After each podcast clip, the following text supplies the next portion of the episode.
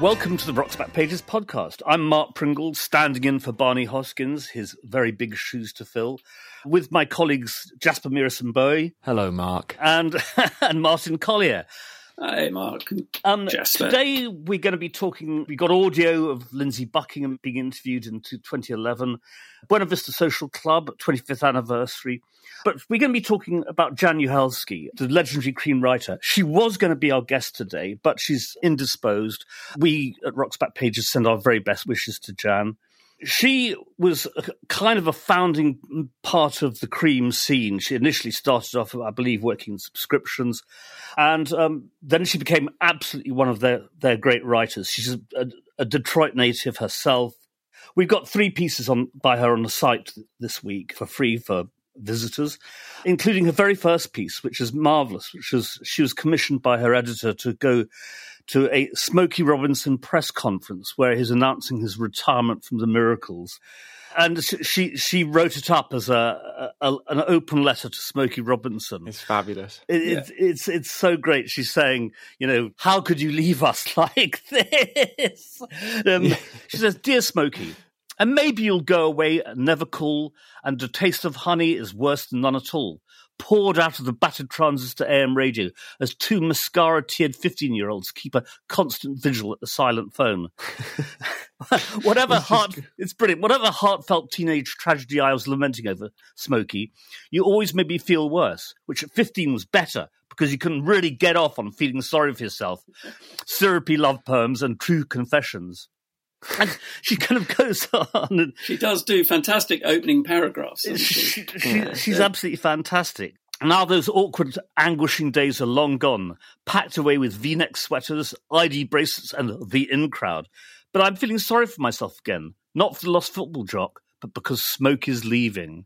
And it's it's it's just a marvelous, marvelous piece of writing. It's wonderfully original and heartfelt and clever at the same time. I yeah. really like that combination of like she really is writing from the heart, but in a way that's funny and self-aware and yeah, just intelligent. It's it's brilliant. I really yeah. It, it's really amazing, and it, this was her first piece, and it became a cover story for the magazine. So I mean, that's a oh, wow. pretty great debut to make, isn't it? We've also got a, a, a, terrific interview with Suzi Quatro. Now, Suzi Quatro, of course, is a Detroit girl herself. Her dad, Mike Quatro, I believe, was a real mover and shaker in Detroit pop circles. Jaan was uh, sold soda pop at the Grande Ballroom. I, there's a very good chance that she'd have come across Suzi before, if not face to face. She had almost certainly seen Suzi's early bands playing the, the Detroit rock and roll scene. She also wrote about this Detroit punk band called Death, and it's a really interesting piece because it's it's in that sort of interesting area, interesting area where black rock bands existed, but but sort of struggled to sort of have any sort of impact. Black Merda being another one, mm. case in point. Um, mm. And this piece is very interesting because it just it, it, a lot of people are now saying that given the right breaks, given their choice to change their name, because one of the reasons why they weren't signed was because being called Death was regarded as a pretty bad marketing mechanism. Um, but uh, a lot of people are now hailing that stuff, their stuff as as sort of you know uh, proto CBGBs sort of American mm. punk rock, you know, and also very much a Detroit sound, you know, in in in in the lineage of the Stooges and the MC5 and so on and so forth. So uh, it's a it's a, it's it's a really good piece. But the last piece is, I think, the absolute killer. I dreamed I was on stage with Kiss in my Maidenform bra. That's that's the one. um, what she did, she struck a deal in order to kind of do a piece on Kiss. She um, asked the Kiss's management if she could actually go on stage with them, and this is just a fantastic report of the whole thing. she kind of, you know, be made up by the band in the dressing room, uh, uh, uh and, yeah. and, and getting her four minutes on stage. I mean, any particular highlights of this piece, you guys? I really love the bit where she goes she she goes to the rehearsal just to check that, that you know it's going to happen and to introduce herself to the band. And she says soon after I arrived I found some of the band lounging on the side of the stage. So I walked up and asked what they thought of the idea of me being a kiss kissette for a night. They looked at me vacantly and I realized that no one had told them I felt like a rockette who gets told thanks at the open call before she's had a chance to do her dance Unfortunately, I'd fumed at the executive in residence and demanded he explain the plan. I love the executive in residence because it's somebody from the record company, but whoever they were, it didn't matter. Uh, I like when she actually goes on stage uh-huh. and then doesn't want to get off again. I mean, she's nervous and nervous and nervous about it, and then she's on it, and then she's like, "I'm here," and she tries to like take the mic off one of them and and really gets into it. It's just it's a really wonderfully evocative piece of writing. Again, it, you can really live along with the drama of it. It's just brilliant. It's fantastic stuff. The making up, I think I find her being made up backstage is great. By general consensus, Kiss has decided to make me up as a composite of all of them, just like the back cover of the Hotter Than Hell album. Now for the actual transformation. Side straddling the bench, I faced Simmons in his black satin prizefighter robe with Otto Heinlein blazoned on the back. Try not to giggle as English comes out of this Halloween monster thing. It's time to make a little monster. Now watch, so you can do this. He instructs as if he's a counselor for the Elizabeth Arden School of Beauty. First, rub Stein's clown white all over your face. Smooth it very lightly, only using a little round the eyes.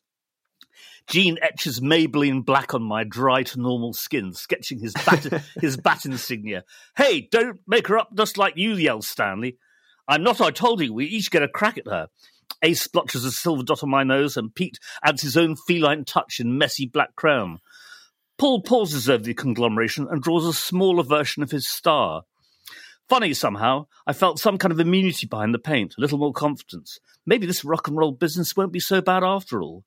Gene holds up a mirror and stands back, telling me to look at my reflection. Don't you feel special? he inquires. No, silly, I admit. Come on, you look very groupy. I do not argue. And so it goes on. I mean, it, yeah. it's, it's, absolutely marvelous. I actually dug out um, the spread to look at today, and it's it's, it's a, some very very funny photographs in there. But it's it's, it's wonderful. It's great stuff. Someday we'll have to get Jaan on Definitely. a podcast to talk about Definitely. this because it's just, it's so it's yeah it's some of the best writing of that kind that is is brilliant. Yeah, and also I mean you know she's a pioneering, particularly in the American rock press, a pioneering woman journalist. I mean there, there have mm. been a handful before, but she's and she's such a stylish writer. I mean, I, I, I, I think that's the thing that always gets to me.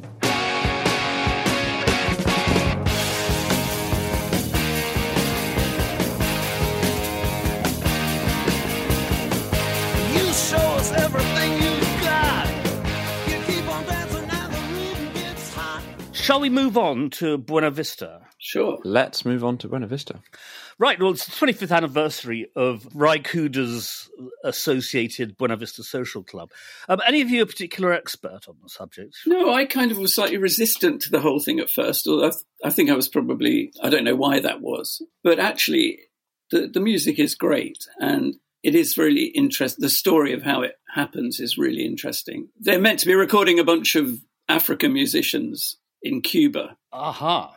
Who get held up, or in fact, they never make it. They they uh, stuck at the airport, and so Nick Gold and Ry are down there. They have mm-hmm. the studio booked, and then it you know it, there's there's it's too long to go into now, but they they kind of pull all these people together who haven't been in a recording studio in fifty years maybe, and it's an extraordinary kind of story really, but of happenstance and and luck and this amazing recording room at the Egrem Studios, which does sound fantastic as a as a space. Absolutely. And then Wim Wenders makes a film about it after after the album's recorded, a yeah. documentary film. I've actually never seen the film. I've listened to the album since childhood. I mean, it was sort of a CD that was kind of hanging around because it did have this massive success. So I think a lot of people ended up getting it. And and yeah, I, I really like the album. It has a kind of almost timeless sort of time capsule feel about it and and interesting, I was reading about it that even you know at the time, a lot of Cubans wouldn't necessarily have heard or recognized that music no. as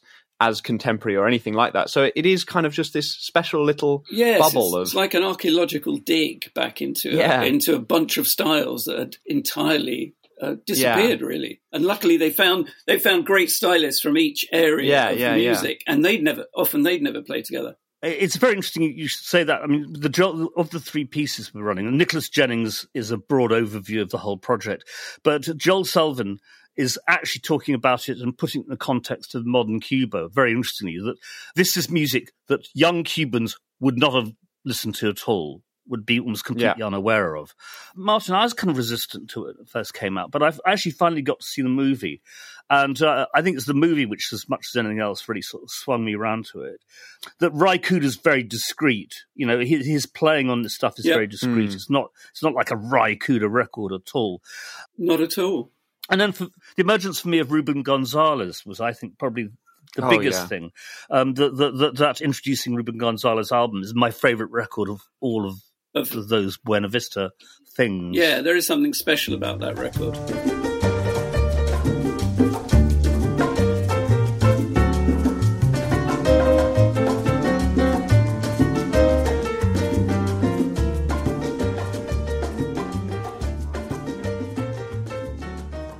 The other one I really like is the one he made with the guitarist Manuel Galban called Mambo Sinuendo, which is really the 2 mm-hmm. of them twanging, playing twanging guitars. Um, yeah.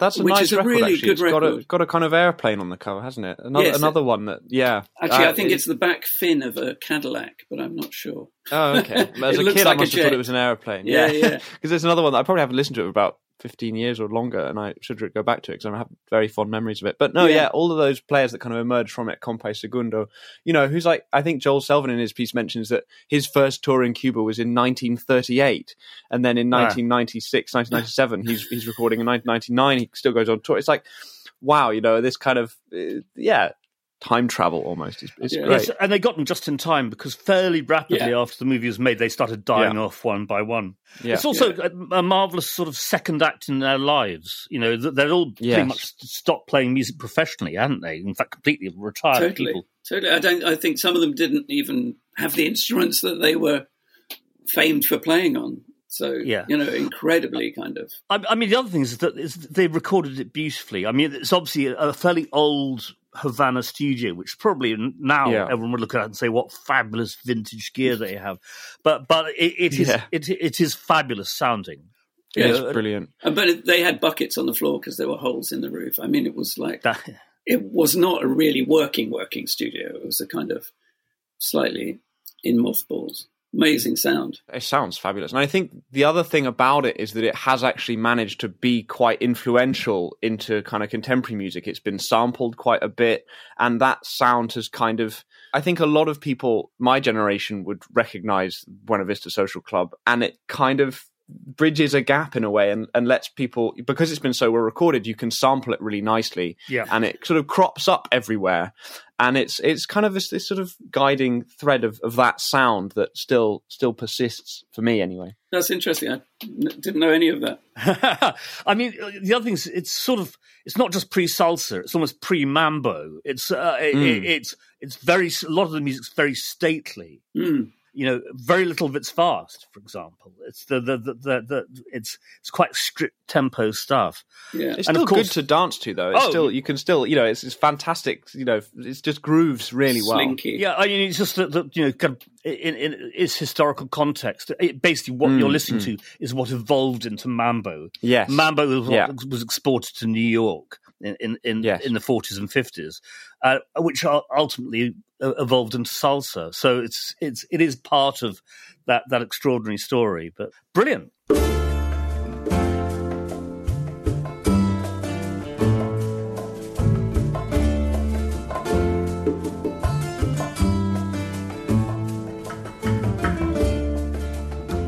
Well, we're talking about Ry Cooder, who, as you say, is very restrained in, in the in most of the Cuban recordings. I think you know because he thought what was happening was so great that he kind of rather brilliantly became a piece of the structure, not at all a kind of soloist.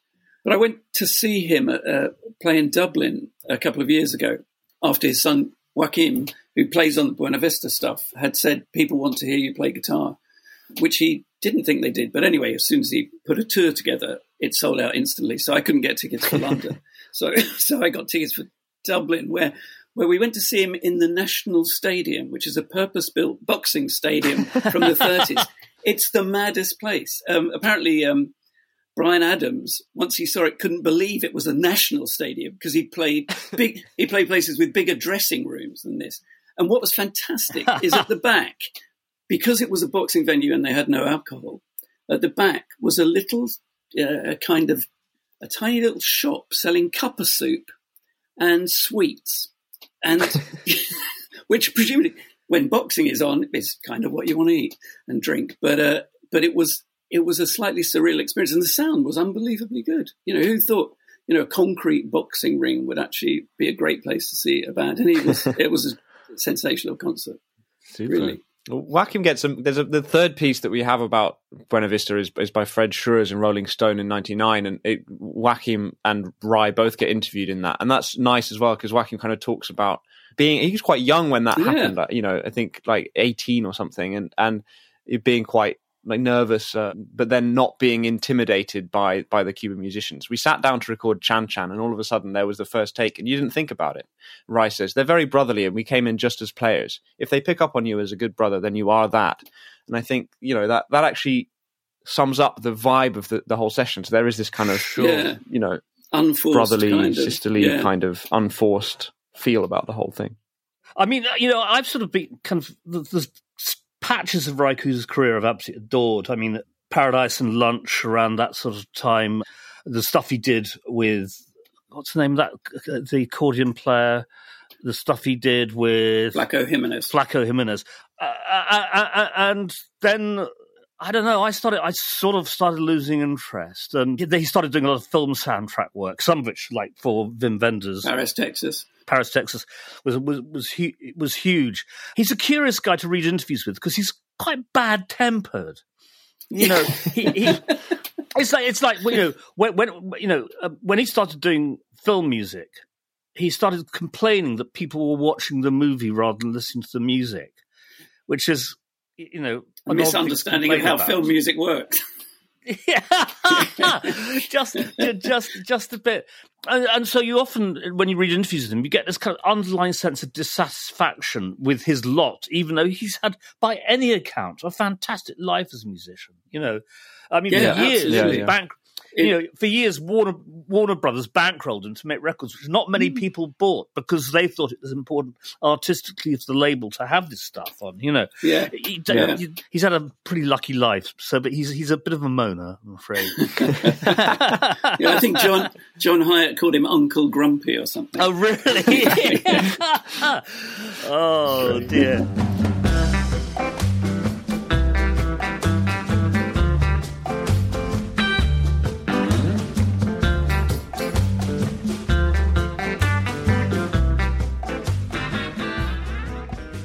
Well, I mean, um, moving from one Los Angeles denizen to another, let's talk about the audio this this week, um, uh, which is um, Bud Scoppa 2011 interview with Lindsey Buckingham. It's pretty riveting stuff. Let me get my notes up. Here we go. He's just um, re- actually, as it happens, self-released his most recent what is about to self-release his most his, his, his most recent studio album, solo album, Seeds We Sow. But on this is very much about Fleetwood Mac. I mean, in, in a way, he says that his that Tusk is the sort of the key thing is that he regards Tusk as almost the start of his solo career, and he talks about not wanting Tusk to be Rumours too, and he talks extensively about Rumours and about what the whole dynamic went into them being in well being in the same room as these marriages and partnerships breaking up, the difficulty of seeing his ex uh, every day, Stevie Nicks.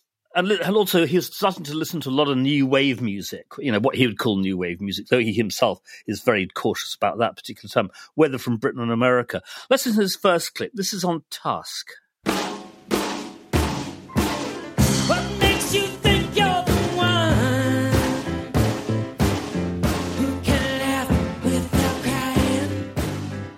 Irony of Tusk was that I did engage the band in the process and in the idea of that, and what what broke that sense that spell or what they weren't engaged in was the commercial outcome. Yeah. And it's not that it didn't sell; it sold four or five million albums, and it was a double album. But because it did not stand up to the previous thing, there was this edict that came down, and we've probably talked about this before, and yeah. it where where basically they said, well, we're going to go back to something a little more to the right, and had there not been that reaction from the rest of the band, I probably would never have started making solo albums because there would never have been a need for the outlet, you know, for the left side of the palette, which was yeah. there for me. Yeah. And I don't begrudge them at all that yeah. that uh, reaction. I mean, there's certainly more than one way to look at what all of that was about. I mean, I look at it in a certain way. I think at the time they probably just saw me as a troublemaker. I'm sure the record company did too. Oh yeah. Oh yeah. I think I remember that. yes. What's he doing? He's fucking with the formula. Yes. I mean, I would have loved to have been a fly on the wall when they put that, that, that album on in the boardroom. you know? what was that we just heard?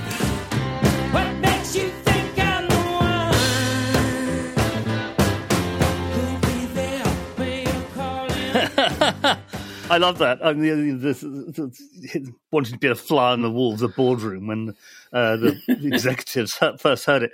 I mean, you know, Tusk was a pretty brave thing for a band like Fleetwood Mac to do.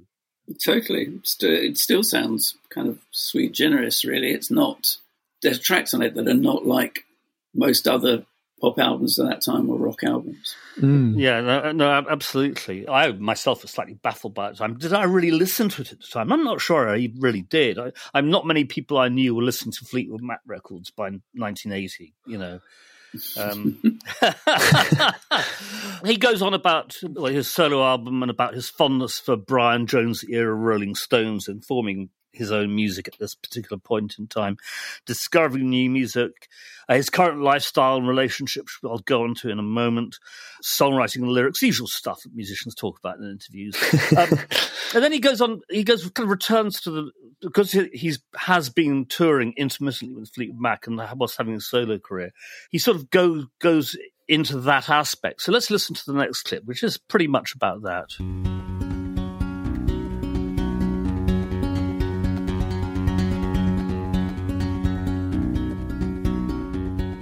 Mean, I, I it, it's funny because I, I get to this point now where all all these choices seem to add up to something that a little more tangible, where I feel like they were not not bad choices that I made, if not popular at the time. Uh, I feel like my street cred is, is better than it's ever been, but you know the the the other side of that is that I'm well aware that that does not translate to marketability, Yeah. uh, nor should it necessarily Yeah. But you know that's that's the nature of the solo beast for me. And and to some degree it always has been. It's just uh, easier to come to terms with with what it is and what it isn't at this point you know. And then be, be completely happy to go out and rest on my laurels with Fleetwood Mac for a while too Yeah. because there's there's something to be said for that too. And and if you do that properly you know that's that can that has its its own uh, credibility and it, it, its own sense of uh, uh, it, it, its own code to it, and there's a, there's a kind of a story that, that is still evolving with that band, if you, if that's possible after all these years. With So y- Stevie and me, oh my God, Yeah, you know we're yeah. getting along better than ever. Yeah. Huh?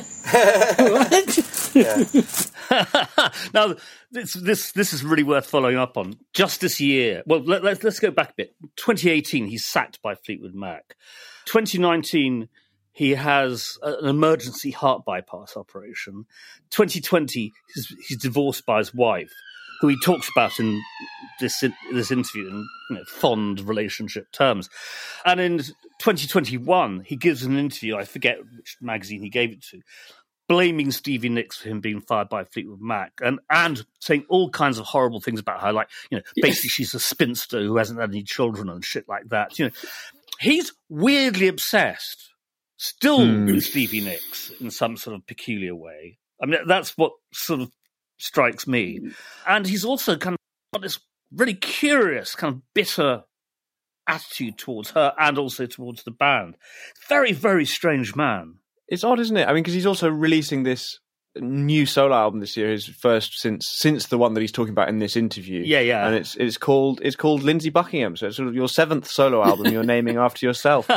Just kind of tickles me. first. It, I kind of think comes out tomorrow. I mean, uh, so it will have come out by the time this podcast is out. But yeah, it's it's a funny funny sort of thing because he he does he is kind of enthusiastic about about Fleetwood Mac again in this interview and, and about Stevie Nicks. And uh, it's odd that it fell apart again, given that he seems relatively mature in this interview about about that whole situation. Looking back, right? Well, he does, but he it's interesting how he keeps referring back, particularly to Stevie Nicks in this interview.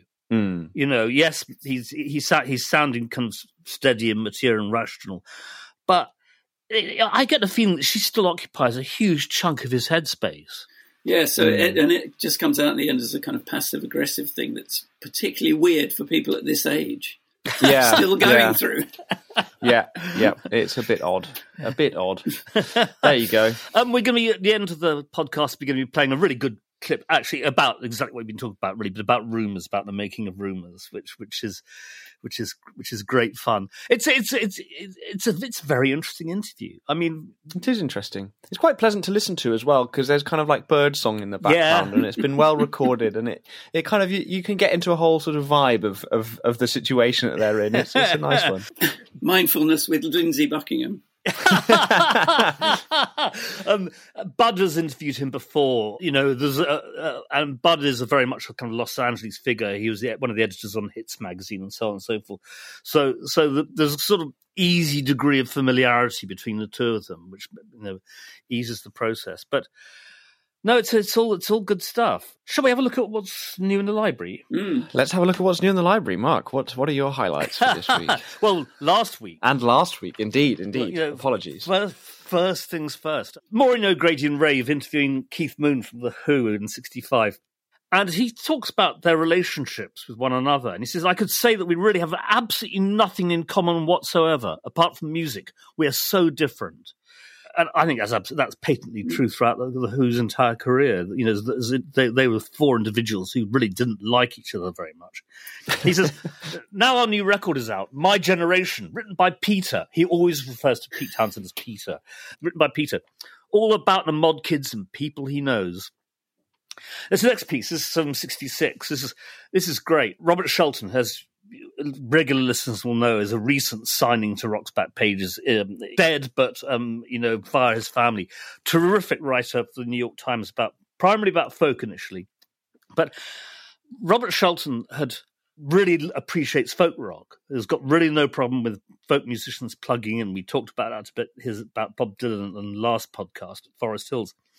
He had written a piece in the New York Times raving about it. And Sing Out editor, Sing Out was the establishment folk magazine in America. Sing Out editor uh, Irwin Silber wrote a ferocious letter Oh, so sl- slamming Shelton for being a, a, an apostate, and you know, um, um, and he says your folk music critic may proclaim his fealty to the avant-garde, but he is in fact standing guard at the money changer's door. I mean, it's, it's absolutely fantastic.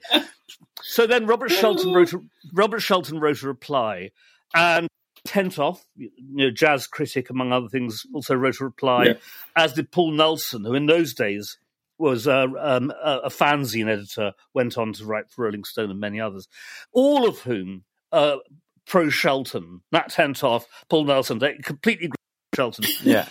I, I like this is 1966, so anyway, this is the last squeak of the folk purists. I mean, yeah, yes. Uh, by this point, like a Rolling Stones happened, so it's kind of well, absolutely, absolutely. Uh, it's, it, it, it's it's it's very funny. I love that standing guard at the money uh, nothing worse than a scorned folkie. Nothing worse than a scorned folkie. Hell hath no fury. Hell hath no fury.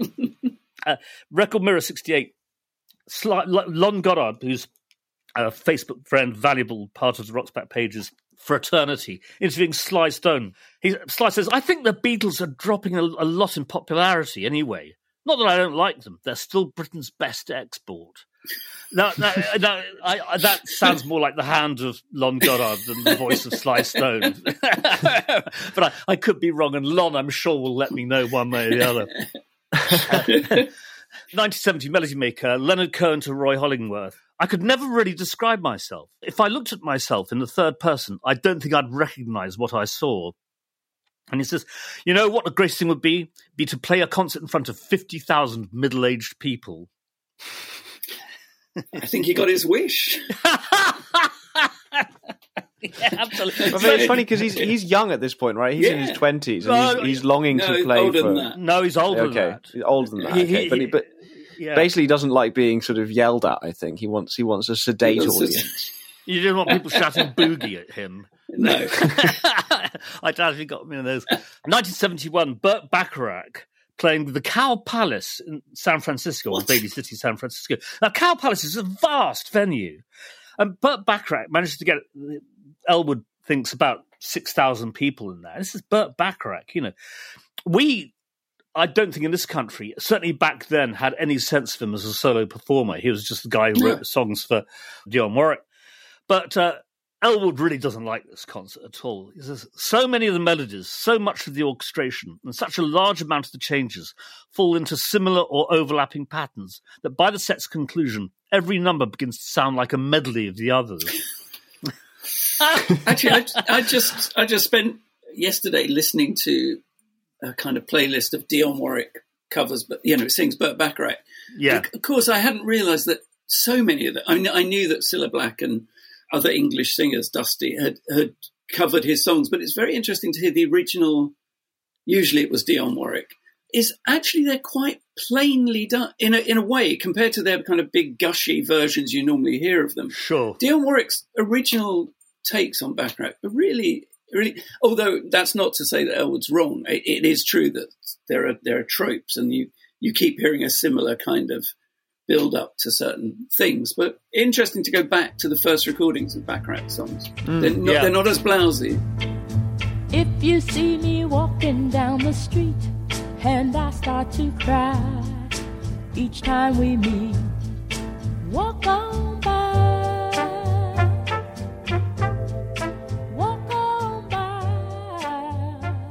I think Philip Elwood at this thing, he said, you know, he, he had a fairly big orchestra with him. He had uh, multiple backing singers and so on and so forth. And Elwood's basically a jazz Yeah. fan who then fell in love with like San Francisco rock and so on and so forth. Um, uh, and I, I think he'd just regard this as over populist, over sort of Yeah. easy listening sort of stuff, you know. And I suspect that that would have gotten in the way of Elwood actually kind of really appreciating the songwriting and so on and so forth. Yeah. I, I, Yeah. I don't know. Also, in in a kind of rock gig, I mean, that's about as. I always think of like the Cow Palace in terms of Quicksilver Messenger Service. Oh, yeah. or- I mean, that's what it was that kind of gig, wasn't it? And it's Well, it's- weird it's- that It's, it's a huge building. Have you ever seen it? Actually No, seen it? no. It's, a, it's, it's very. It's, on- it's on the drive to the airport from San Francisco. It's it's it's on the left. It's this massive barn, and people like Jackie Wilson used to sell it out. There'd be big R and B shows in the early Yeah. mid '60s. Yes, it was. You know, yes, white rock and roll bands played there. Creedence Clearwater Revival, Right. Revival played there a few times, but it wasn't like part of the Winterland Fillmore No. circuit. And Um, Burt Bacharach seems an odd. I mean, a bit like the Beach Boys playing the great, playing the Fillmore with the Grateful Dead. I mean, it's one of those slightly what moments. Moving on to 1980, Trouser Press, um, Jim Sullivan interviewing Peter Gabriel. Peter Gabriel had just released his third solo album, which was one which had Biko on it, and I think Games Without Frontiers. I could be wrong about that, but I think that's certainly Biko was on it. And actually, Peter Gabriel was genuinely interesting at that point, particular point. You know, I mean, if you think about Phil Collins in the in in the air tonight, that's Phil Collins channeling Peter Gabriel's production because Peter Gabriel famously refused to let Phil Collins use cymbals on the stuff they were doing, um, which which is actually Yeah. you know fantastic. Um, Yeah. I mean, I'm not a big big fan. Certainly, was never a Genesis fan, but I did appreciate what Peter Gabriel was doing around this time. And he's just saying, he says this. He says progressive used to mean people who are exploring music, and it came to mean people who used a lot of keyboards. that is a very concise way of uh, explaining how prog became prog. uh, I, I absolutely love that. Well, also everything that went, went wrong with prog, you know. Yes, uh, uh, uh, and Although I would contend it wasn't just keyboard players; it was also guitar players trying to sound like keyboards and going widdly widdly widdly widdly. Uh, well, no, no, no. I, I, I do disagree with you there, Jasper. I mean, um, for me, like the moment Yes went wrong was when Rick Wakeman joined. Even though I have a Yeah, lot of sure. time for Rick Wakeman. I mean, he did marvelous stuff with David Bowie and so on and yeah. so forth. But give that guy a chance to use a million keyboards, and then of course Keith Emerson, No, Emerson Lake sure. and Palmer. You know, these and Emerson Lake and Palmer are the defining awful prog band. yes, but weirdly, someone told me a story of, of Keith Emerson going to play some pianos at the Steinway showroom to Yeah. to choose one, and the the Steinway guy there reported to I don't know Record Mirror uh, reporter or something that that he'd never heard anyone play as well as Keith Emerson did. He Oh. had the best touch. You know, funny because oh. I, I just see him sticking a knife in a Hammond, but you know, hey, mate, look, that, the two things they don't preclude each other. no, you know. no, absolutely. There's a taste question involved too. there is. yeah, there is. absolutely. August 83, Melody Maker our very first mention of the Smiths in on Rock's Backpages. They are bottom of the bill, supporting SPK and topping the bill. Howard Devoto, Lyceum. And it sounds miserable. You know, he, he hates, Sweeting hates Howard Devoto has no interest in SPK. He says the Smiths were in flight as I arrived, warbling into the gloom as though the indifferent crowd somehow owed them something. Thrumming and strumming like the farmers' boys, with cow dung spilling into their waders, the Smiths remained obstinately and depressingly earthbound. I headed for the scrum at the bar. So that that is our very first mention of the Smiths on Rock's Backpages. So I think it's almost there's a circularity there. Yeah. Again, ver- first very first thing. This is John Harris interviewing Radiohead. Melody Maker, even though John Harris went on to write The NME, this is Melody Maker. And I think he wrote it when he's still a student at Oxford. And Radiohead had just changed their name from, was it on a Thursday or some ghastly thing like On that? On a Friday. On a Friday. Thursday, Friday, whenever, uh, uh, and they've just they've, they've, they've just having their, their first EP is about to be released on Parlophone. Jonny Greenwood says, "I really hate the idea of radio waves being inescapable. Wherever you go, they're going through you. It's horrible. Radio waves. It'll probably be five G now. Um, you need to so- ask him. Thom Yorke says all our songs come from a state of conflict, and if, if you listen to them in the right way, you're bound to feel that conflict as well. He also says, and this is interesting, says, Smells Like Teen Spirit had the kind of feel we're after. When it came on the radio, you had no choice but to listen to it. And I kind of like the idea of Thom Yorke as grunge fan.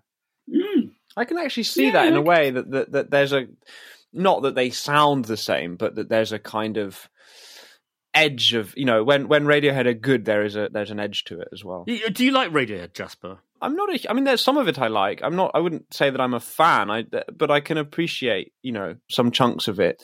And I, I don't know. I, ne- I never really got into them when they were at their at the height of their powers. But since then, I've listened to them. I think mostly because I like Jonny Greenwood's film stuff. I kind of thought, oh, I'll, I'll give this another listen, and, and I found stuff that I did actually yeah. like. Interesting. I mean, I, Jonny Greenwood's what I like about that band. Sonically, Mm. I think he's everything that's interesting really stems from him.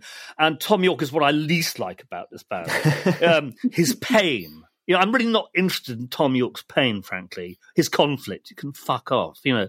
But, but, but, but, yeah, Jonny. You heard it here first, Tom. right. Well, this week, this week's got some really good stuff. First of all, an uncredited review of Aretha Franklin's first Atlantic album, I Never Loved a Man the Way I Love You.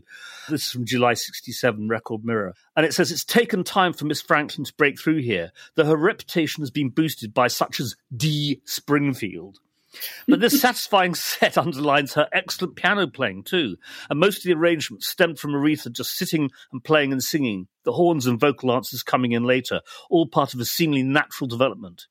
Incidentally, Aretha had a hand in writing several of the tracks. Now that's really interesting because this writer had heard, I don't know how, about how that that album was made, and Mm. it was very much Aretha sitting at the piano, running through the songs, and, and basically the arrangements stemming from that. I don't think that was widely known. No, no, that's quite. That seems quite a thoughtful take on on it that early. Yeah, I, I, I think so. It's a really good review. I mean, she, the, the, the reviewer does imply um, that finds her singing sometimes a bit over the top. He's wrong. Well, I couldn't agree more. But it's One of those objective wrongnesses in. in No, it's in just wrong. Uh, yeah, as Richard Williams would say. Exactly. Uh,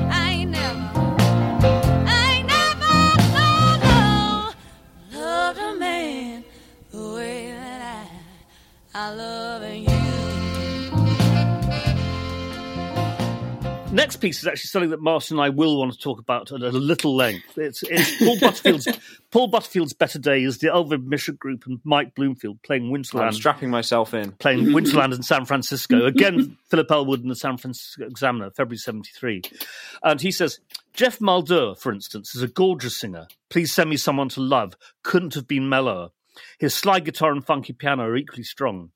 Billy Rich's bass lines transcend blues and jazz, adding quite unusual foundation harmonies that expand the whole ensemble's sound. Amos Garrett's lead guitar has firmness, definition, inspiration, and some good old style pop guitar sounds. And Butter, well, it's great to hear his harp again, especially in such an unusual group. Now, Martin and I pretty early on adopted Amos Garrett as a guitar hero. He he was on in Paul Butterfield's Better Days. He made albums with Geoff Muldaur.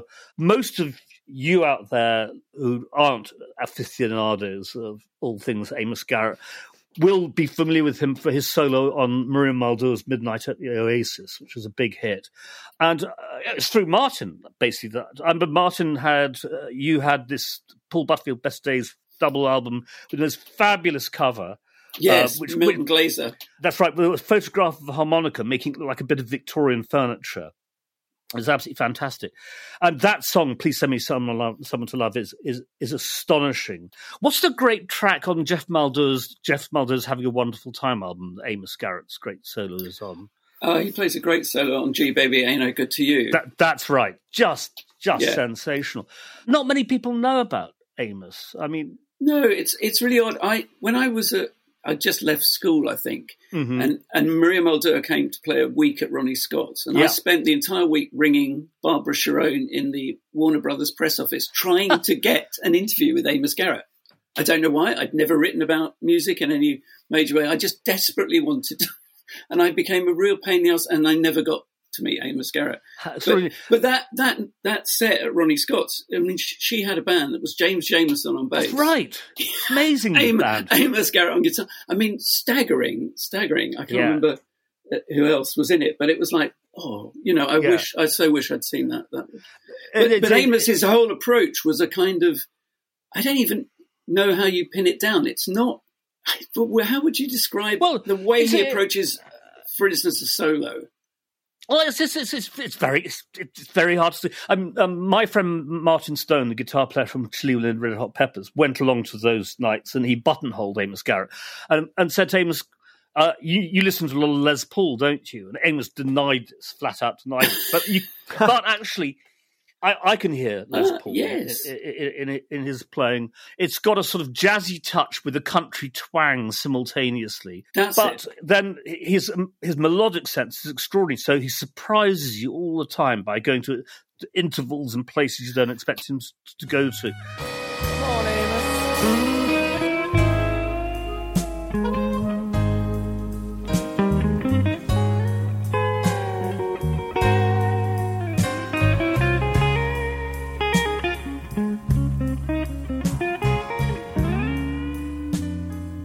He was a very good trombone player too, and I don't know whether that, you, you know, it's like Rick Danko could play the tu- was a tuba player in school. Yeah, yeah. And if you listen to Dan- some of Danko's work, apart from the James Jamerson influence uh, and his own unique stuff, there's there's a tuba esque thing to certain band songs, and I think Amos Garrett had that thing of kind of there's a lot of kind of low notes in his rhythm playing behind Sure. the track, uh, which are really interesting. He's just a unique player.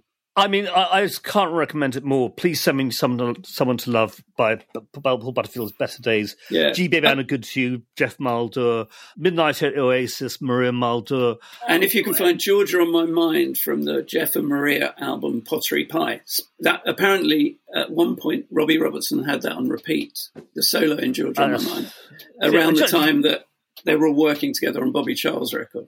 I mean, I'd have Oh, to say Bobby Charles, absolutely one of- Tennessee Blues. Well, of course, of course. I mean, he's, he's on he's on a bunch of Martin and my favourite records, It was- that- you know, and I'd say absolutely one of my favourite guitar players of all time. Great, great guy. Nice.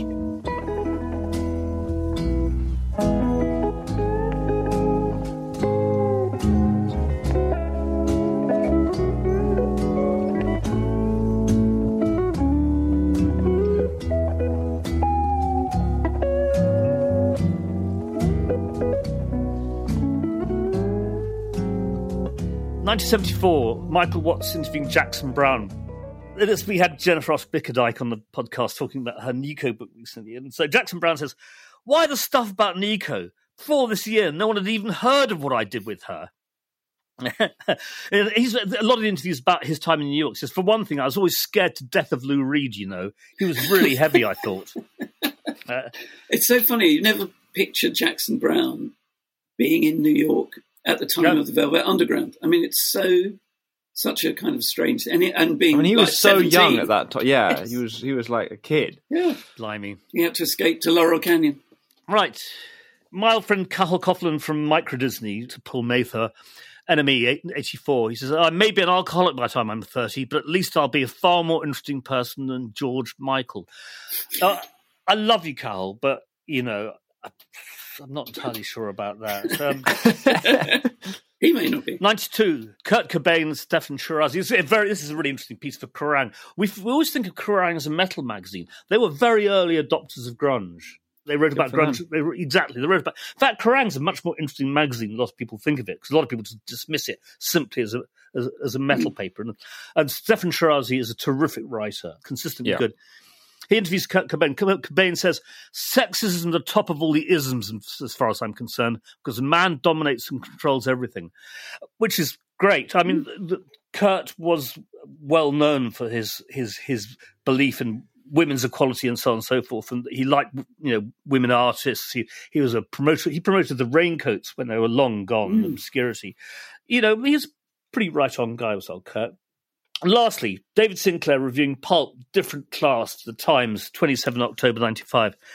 Cocker emerges as a shrewd, if somewhat world weary commentator, with a playwright's ear for words, while the band supplies a su- suitably dramatic, eccentric, and at times even epic musical backdrop. Love it or loathe it, different classes in a class of its own, and Pulp's reputation as Pop's ranking outsiders remains gloriously intact. Well, right, I would agree of every hmm. Every word of that. Totally. Totally. I, Pulp, but the only of Britpop era band that I actually really genuinely adored, you know, and I think Jarvis hmm. Cocker's a, a, a national hmm. treasure. True.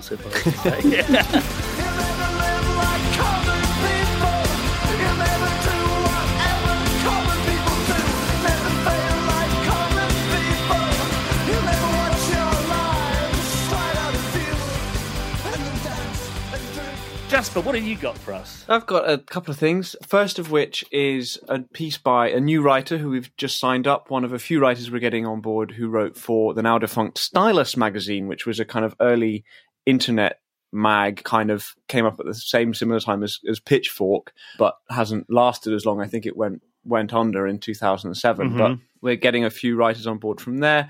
And one of them is Alfred Soto. And so this is a piece, a review of the Killers album Sam's Town by Alfred Soto.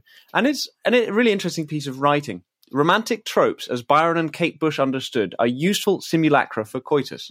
if Flowers has had sex since the release of Hot Fuss, Sam's Town is a woeful advertisement. It doesn't help that Flowers sings his big numbers like a soccer ball had winded him a minute before opening his mouth. A damn shame, since a pip of a tune like All the Things That I've Done showed what a singer whose emotional range compensated for a limited physical range can do.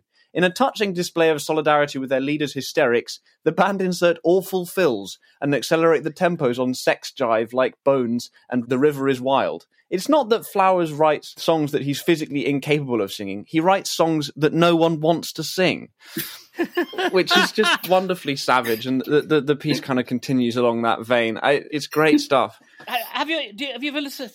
Have you ever listened to that record to, to the Killers? Not that record, no. No, I, I mean, I, just, I think they're just dreadful. I never understood everyone's, you know, their approbation. They're such a reactionary mob of sort of like, you know, basic seventies rock and roll revivalists. Yeah, I I don't know. I mean, there, there's that one song, "Mr. Brightside," that Mr. Brightside, has, has yeah. become like this anthem for I don't know. I, I don't really know why either. To be honest, For what? I don't know. Like it's the kind of thing that people play at the end of parties and then hmm. get all emotional about it. I I have to say, Anyway, that- don't quite get it, but That was a very good bit of writing, though. Yeah, Mr. Soto, bit of writing. Miss- Mr. Soto is a useful new so addition. without very pleased to have him on board, and hopefully he's equally scathing about about a bunch of other things because it's great fun. Next up is Will Hermes, Rolling Stone, writing about Blood Orange's album from that year. This is 2018. Mm-hmm. If you haven't listened to it, I really like this album. It's called N Word Swan. It's a really interesting album. It has a lot of collaborators and a really strong narrative thread. But the collaborators Will Hermes writes about, one of them is P. Diddy. He says, It's a bit off brand for P. Diddy, but Hynes seems to inspire collaborators to channel their highest selves, an embodiment of the cover image of an elegant black angel sideshowing Oakland style from a car window. The world could use more artists like Hynes, especially now, Hynes being Blood Orange. I mean, Blood Orange and Al- alter ego for Dev Hynes. And I think it's interesting that, I mean, in a way, the age of streaming is also the age of mega collaborators, right? You have all these, you know, big hits being made by kind of in a way unlikely collaborators in a way that wouldn't have happened previously. I think we've talked about this before. But Blood Orange on this album manages to combine a whole bunch of people while keeping a very strong sense of cohesion and sense of self within that. And I think that's a real talent and a and a really important thing to be able to make something like this. And it's not always the case. Often you'll see like the featured artist either goes under, is lost in the track, or Mm-hmm. dominates the track. And there's, you know, good collaborations require input from both sides.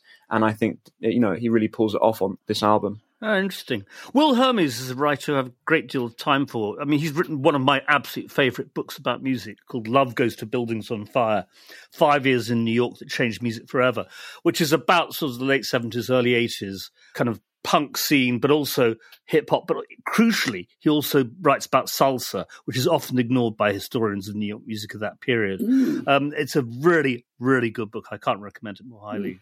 Great. Lastly, uh, rock's most dangerous band: Why Rammstein's incendiary retelling of history terrifies Germany by Ian Winwood in the Daily Telegraph in July 2019.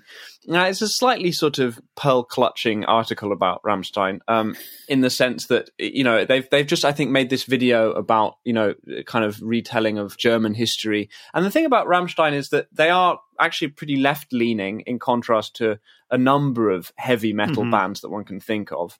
And in a way, they're pretty astute. I mean, they do have this flair for bombast and stuff, but Ian Winwood is kind of making out that like eh, people are, are kind of appalled about them. But I, I think most Germans recognize their sense of humor. I mean, their their lyrics are very funny and at times a little bit challenging, but but broadly speaking, funny, right? But the other thing that he, he writes about is their is their stage show. As Rammstein's popularity exploded, so too did their stage show, literally. As the band marched into arenas and then into stadiums, their on-stage carry-on expanded to include fire shooting face masks, flamethrowers, projectile pyrotechnics, and the kind of fireworks seen in a megacity on New Year's Eve. During Mein Teil, Lorenz plays keyboards inside a giant pot consumed by flames. Not to be upstaged, Till Lindemann can often be seen singing while entirely on fire. And then which, one of the brings- band's which brings us, which, which brings us back to Kiss, basically. But yes, yes. Um, you have to understand that 99% of the people don't understand the lyrics. So you have to come up with something to keep the drama in the show, said Richard Kruspe, one of the band's guitarists. It's great. And it's what odd about the article, and I suppose it might be because it's in the Daily Telegraph, is that the, it does talk about their political leanings a little bit and critical stance towards Germany, which is, you know, entirely appropriate. But it's fairly uncritical of the analog that is drawn, Iron Maiden, using Churchill's speech to, to, to walk on stage to. It's, it's sort of odd that, that on the one hand they're saying, well, you know, it must be difficult for a German band to engage with history while kind of going, hurrah, Iron Maiden quote Churchill. Yeah. It's just like, Yeah. what? How Well- do you how do you not manage to see the, the slight duality? in- Anyway, of the English media. I just thought that was funny.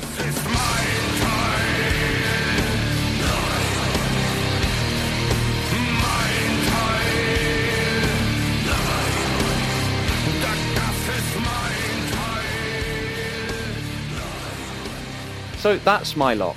That's your lot. Well, that's splendid. Um, we're going to be going out listening to Lindsey Buckingham talking about rumours and having to bump into Stevie Nicks every morning in the studio. Do we know who is the guest in a fortnight's time, Jasper? I think it's Miles Marshall Lewis Ah, to talk about yes, Kendrick Lamar, which I'm very much looking forward to. Right, well, th- that sounds fabulous. And Barney will be back in the hot seat as well. I may I go have a lie down. I'm off. I'm off to watch Rammstein videos. and so, uh, you know, uh, on that happy note, I think we'll say goodbye. Thanks for listening. Bye. Bye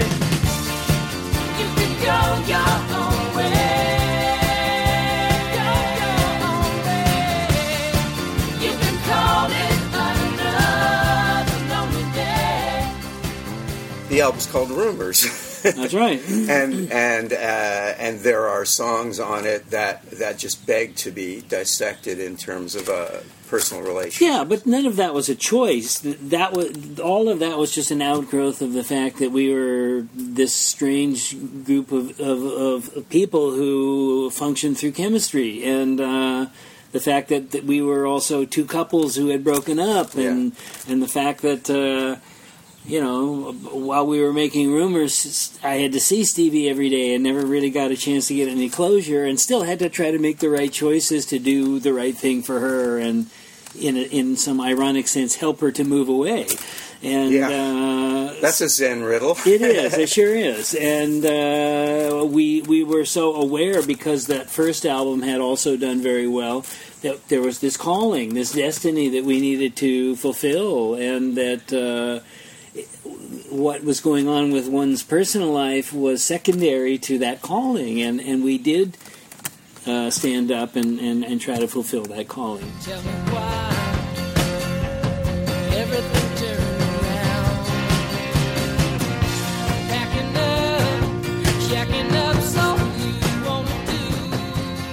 That was Lindsey Buckingham in conversation with Bud Scoppa in 2011, concluding this week's Rock's Backpages podcast.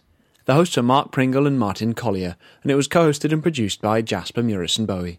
The Rock's Backpages podcast is part of the Pantheon Podcast Network. You can find thousands of articles, as well as hundreds of full-length audio interviews, at rocksbackpages.com.